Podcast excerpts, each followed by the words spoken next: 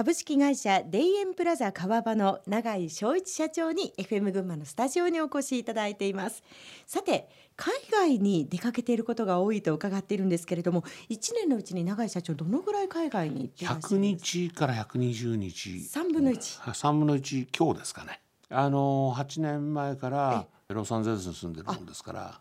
はい、その海外というのはやっぱりビジネスもともとアメリカに本社を持ってて、ええ。でアメリカで酒を売る商売を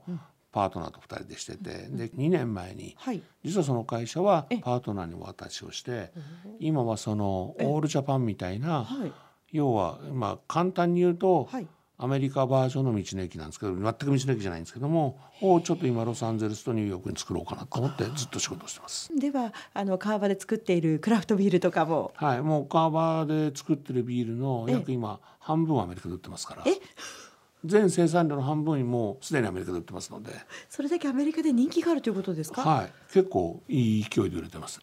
さあさあそんなお忙しい永井社長趣味のお時間はやっぱりちょっと難しい。取れない。もしくはビジネスが趣味とか。いやそんなことないですよ。あの趣味はですね、ええ。前はスキーが好きで、はいスキーをやらなくなって一時ゴルフにはまったこともありますけど、でエンプラザの仕事するようになってゴルフはほぼしてないですかね。うん。その時間をもう削ってはい、まあ削ってっていうか、はい、はい、で今はやっぱり本を読むのと料理が趣味ですかね。お料理も趣味なんですそう料理はすごいめっちゃ趣味です。めっちゃもっ趣味もっと時間が欲しいぐらいですね。家族のために作る。家族のためにも作りますし、アメリカに行くとほとんど僕は料理をしてますかね。あの夜のこう会合がないんで、アメリカっていうアメリカでは。海外にいると、あんまり人と食事するってことないんで、あの料理を結構してますかね。あとお客さんを家に呼んだり、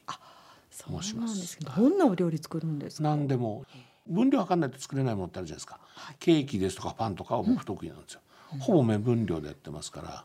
でちょっと特技があってですねえ一回食べると大体何が入っててこれどういう料理方法なのか大体わかるんですよ。すごい。なんかねその 魔法の舌をお持ちですね。あの勘っていうかであんまり僕レシピ本も読まないしはあ。だからこれこうやって作るのかなってあとよくカウンターで見てますか。らあこうやって魚っておろすんだとか。料理に没頭しているとやはりなんかこう集中できるので他のことが一切シャットアウトできるいやそうじゃなくて料理をしながら全く別のことを考えてます。仕事のことだとか頭の中を整理したり。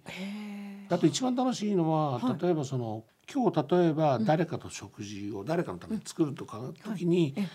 何を作ろうかなって考えたりそのプロセスがすごい楽しいですかね。プロデュースがやっぱりお好きなんでしょうかあのものを考えて、そのまあプロデュースっていうかマーケティングっていうか、その酒屋をやってる時ってマーケティングの対象が非常に狭いわけなんですよね。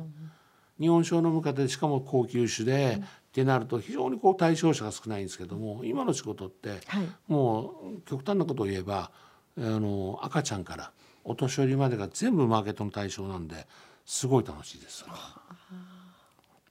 えーごめんなさい。趣味のお話を聞いていたんですけどついつい仕事の話に 戻っておりました、えー改めまして田園プラザ川場の今後の目標もお聞かせください。そうですね。今あのおかげさまで年間180万なり190万なりお越しいただいてて、はい。でこれから中期計画でやりたいこともありますしただその敷地的にも、えー規模的にもこれ以上大きくはなかなかできないもんですから製造業今年はチーズですし、今まであるミルク部門ですとかビール事業部。はい。で今はちょっとお菓子作りをしてたり今度はチーズ作り。でその他にもちょっといくつか考えてて、ええ。製造業をちょっと強くしていきたいなっていう思いが一つと、ええあとやっぱりそのいつまでたってもあそこ行くと楽しいよねとかあそこ行ったらこういう思い出ができたよって言われるような施設、はい。でもう一つはその期待値がやっぱすごい上がってると僕思ってるんですね。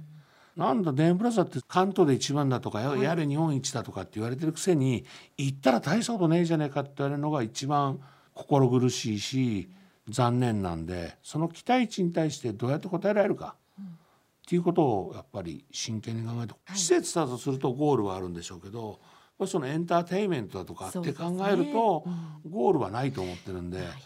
常にこう進化し続けるし常に考え続けるってことをええ。今後も続けていかなければまずいかなっていうのを言ってますかね。ええ。はい。あともう一つお伺いしたいのが地方創生に大切なことって何ですか？僕には2が重すぎて答えられないとい思うんですけども。やいやいやいやもう、僕ね経済がうまく回ってないと地方創生ってうまく成り立たないと思うんですね。川場村の例でいくとお年寄りが本当に元気なんですよ。これなぜかっていうとファーマーズマーケットで日銭を稼いでいる方も結構いらっしゃいますから。今川場村でシャネルとディオールブームですよ。納品者の方たちが。いやシャネルかディオールの口紅？っていう話をしてる方たちもいらっしゃるそうです。現実的に。こんなの楽しみ 20, に10年前なかったですから。で僕は一つはその地方創生って経済が循環、うまく循環することと、あとはやっぱり元気で幸せな笑顔があるって幸せだと思うんですね。と僕は思いますかね。あのなんかやっぱりこう人が集まったり、はいえー話題に書かなかったりすると、やっぱりこう見てる側じゃなくて見られる側になると、はい地方創生って僕はうまくいくのかなって思いますね。見られる側ですね、はい。ああなるほどやっぱり見られてるんだっていうところでもっとこう頑張ろうとか、はいチャレンジングになっていきますのね、ですから川場の女性ねこれ川場の女性にね、僕は褒めてほしいと思ってるんですけど 川場の女性の皆さん綺麗になりました。綺麗になってますよ今。シャネルにディオールに口紅を塗って、まあそれだけじゃなくて内面から？はい。ねえ。ですごく思います。納品者の方を見てると、あそうですか、はい、えー最後に新しい事業に挑戦したいと考えている人や企業内で頑張っている若い人へのメッセージの意味も込めてお答えいただければと思います。えー新規事業に取り組む中で永井社長大切なことは改めて何だと思いますか？あの一つは絶対そのこうと決めたら諦めないことですよね。なんか打開策が絶対ありますからこうと決めた事業は絶対諦めない、あと新規事業とかいろんなことをやる中で経験を積むってなかなかできないはずなんですね。ですからさっき僕本を乱読してるんですけども、え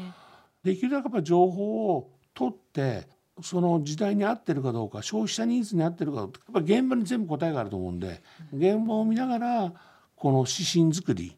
家を建てる時ってみんな設計図書くじゃないですか。はいすね意外と設計図を書かない方が僕は多いと思ってですね。僕は僕なりに新規事業をする時にはいま図リサーチしてじゃあ図面を書く時にどうしたらいいか事業の設計図をまず書いて社員と共有して、はいもう一回作り直すんですよ最後に。だから最初に言った時と違うじゃないかっていうの結構あります。社長違うじゃないでそれ違うんだよってこれこれ間違ってると思うからって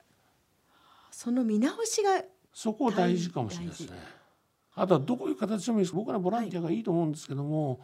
今後はその先進国もいいんでしょうけど後進国に行って子供の笑顔この間も僕はマニラに行ってはい。フィリピンの原住民のアイタ族っていうところのボランティアに行ってきたんですけども、澄ん。だ瞳の中にある笑顔っていうのが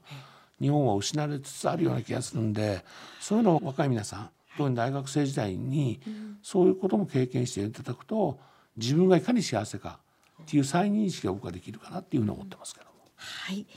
えー今日のトップインタビューは株式会社田園プラザ川場の永井翔一社長に FM 群馬のスタジオにお越しいただきお話を伺いました。さあ最後にもう一曲リクエスト曲お届けしたいと思います。選んでいただいた曲レディーガガですか？はい。これはどうしてでしょう社長？誰もがスーパースターになれる、誰もが夢を追って、夢を諦めないでっていう歌詞僕この歌詞がね大好きなんですよね。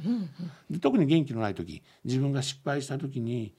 結構慰めの意味で聞いてるかな。リスナーの皆さんにも永井社長の元気をお届けしたいと思いますレディーガガで Born This Way 今日はどうもありがとうございましたありがとうございました。